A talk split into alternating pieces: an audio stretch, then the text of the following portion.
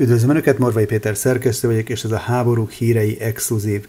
Ebben az adásunkban világhírű szakemberek, tényfeltáró újságírók tanulmányait és geopolitikai témájú cikkeit ismertetjük, olyan műveket, amelyek eddig nem, vagy csak korlátozottan voltak hozzáférhetők magyarul. Korábbi műsorainkban többek között Seymour Hersh veterán Pulitzer-díjas újságíró cikkeit közöltük az északi áramlat felrobbantásáról, és bemutattuk John Milsheimer amerikai történész 2014-ben írt tanulmányát, amelyben pontosan előre jelezte az ukrajnai háború kitörését, valamint szemlészük a Nagy Téveszmet című könyvét is. Új adásainkat szokás szerint a Hetek Podcast támogató köre tagjainak tesszük elsőként elérhetővé. Ha szeretne ön is csatlakozni, a leírásban található linken tudja ezt megtenni. Előre is köszönjük megtisztelő figyelmüket és támogatásukat. Vannak olyan gondolkodók, akik előre látnak. Ilyen volt korunk egyik legélesebb tollú újságírója, a 2006-ban elhunyt Oriana Fallaci is. Sokan úgy gondolták, hogy az ezredfordulóra már megírta az életművét, hiszen, ahogy a The Times írta róla, ő volt a 20. század második felében az az újságíró, akinek egyetlen híresség sem mondott nemet. A nyugati világ sztárjai mellett különleges képessége volt arra, hogy leültesse mikrofonja elé az iszlámvilág és a közel-kelet egymást halálos ellenségnek tekintő kult szereplőit is. Legendás interjút készített többek között az iráni sakkal és a helyére lépő Khomeini ajatollahal, Zulfikar Ali Buttóval, Muammer Kadhafival, Yasser Arafattal, Golda Meirrel és Haile Selassie-val. A libanoni polgárháborúról regényt is írt Inshallah címmel. Fallaci legjelentősebb, szinte profétikus erejű írásai azonban élete utolsó éveiben születtek. A 2001. szeptember 11-i támadások után néhány héttel megírta a Harag és a Büszkeség című könyvét, amelyben elítélte az iszlámot, amely szerinte egy totalitárius erő és a nyugati civilizáció elpusztítása a célja. Ezt a művét még két további követte, az értelem ereje és az utolsó szó jogán az Apokalipszis című öninterjú kötete, amely néhány hónappal a halála előtt jelent meg. Az írónő nyitott szemmel és hideg fejjel látja a jövőt, látomásában nem a túlvilágról, hanem az Európára váró megpróbáltatásokról szól. A következőket írja. A hozzászokás kiábrándulást hoz létre, a kiábrándulás fásultságot, a fásultság pedig közönyt és azon túl, hogy ellehetetleníti az erkölcsi értékítéletet, a közöny megfojtja az önvédelmi ösztönt is. Azt, ami arra indít, hogy megvédjük magunkat, hogy küzdjünk. Kíváncsi lennék, hogy az olaszok vajon hogyan fognak reagálni, amikor a fenevad a saját házaikban csap le rájuk. Amikor megtámadja őket, miközben együtt vannak családjukkal, vagy éppen dolgoznak egy felhőkarcolóban, vagy vonaton utaznak, vagy misén ülnek mert előbb vagy utóbb nálunk is meg fog ez történni, ami megtörtént New Yorkban, Madridban, a világ számos más pontján, ami folyamatosan történik Izraelben és Irakban, ahol még templomokban is gyilkolják az embereket. És nem biztos, hogy a szíves látásról szóló prédikációkkal, azzal, hogy bárkit befogadnak, aki Lampedúzánál partot ér, hogy politikai menedékjogot és szavazati jogot adnak nekik, a pacifizmusról és multikulturalizmusról szóló hablatyolással, azzal, hogy ellenállónak nevezi a hóhérokat, az olaszok majd úrrá tudnak lenni a helyzeten. Ezt írta közel 20 évvel ezelőtt Oriana Fallaci, aki messze előre látta a menekült válságba szorult Európát, ahol vannak, akiknek jár a szólásszabadság, és vannak, akiknek nem. Vannak, akiknek kijár a tisztelet, akiknek tekintettel vannak történelmi, kulturális érzékenységükre, és vannak, akiknek nem. Látta, hogy olyan kor jön, amelyben megkérdőjelezik az európai alapértékeket, az alkotmányosságot, és mindezt anélkül, hogy bármiféle valós vita indulhatna a multikulturalizmusról, az integrációról. De Falacsi talán leglesújtó véleménye az, hogy ennek oka nem csak a képmutatás, hanem a félelem is. Következzen most hat megdöbbentő idézet Oriana Fallaci 2003-ban megjelent könyvéből Európa jövőjéről, amelyek akkor negatív utópiának számítottak, de 2023-ra dermesztő valósággá váltak. Európa elfoglalásáról. Nincs ínyemre, hogy azt kell mondanom, trója ég, hogy Európa immár az iszlám egyik felség területe, sőt gyarmata, és hogy Olaszország ennek a felség területnek a helyőrsége, ennek a gyarmatnak az erődítménye. Azzal, hogy ezt mondom, mint egy beismerem, hogy a kasszandrák valóban a falnak beszélnek, hogy fájdalom kiáltásaik ellenére a vakok vakok maradnak, a süketek süketek maradnak, az eszméletre ébredők ismét álomba merülnek. De az igazság akkor is ez. A Gibraltári szorostól a Szoroly fiordokig, Dover sziklapartjaitól Lampedusa homokos tengerpartjáig, Volgograd sztyeppéitől a Loire völgyéig és Toszkána dombjaiig lángol a tűzvész. Minden egyes városunkban létezik már egy másik város, egy törvényen kívüli város, mint amit a palesztinok hoztak létre Beirutban a 70-es években, államot építve az államban, kormányzatot a kormányzaton belül, egy muzulmán várost, egy Korán által kormányzott várost, az iszlám terjeszkedés első állomásaként. Ezt a terjeszkedést soha senkinek nem sikerült még felülmúlnia, senkinek.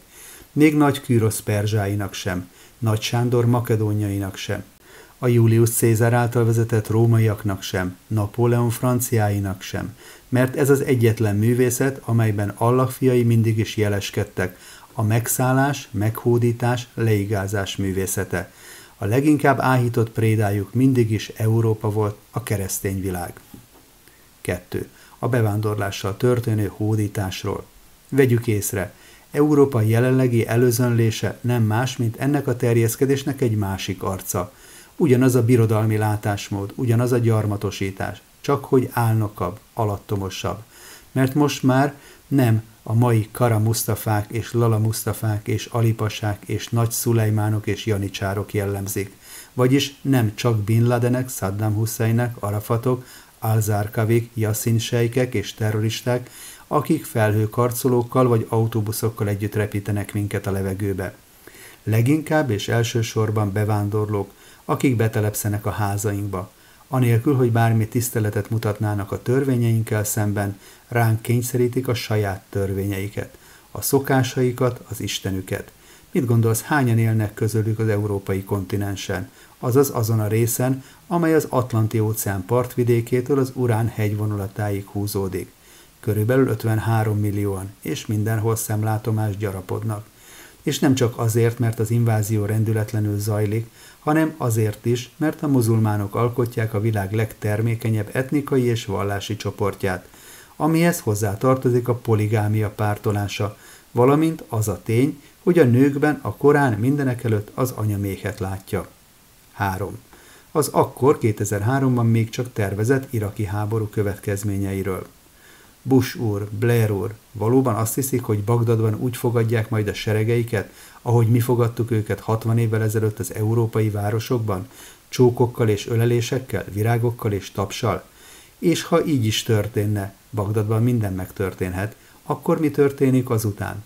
Az irakiak, akiknek több mint kétharmada, úgymond száz százalékban Saddam Husseinre adta a legutóbbi választásokon a szavazatát, síiták, tehát egy iraki iszlám köztársaság létrehozásáról álmodoznak, az iráni minta pontos másáról.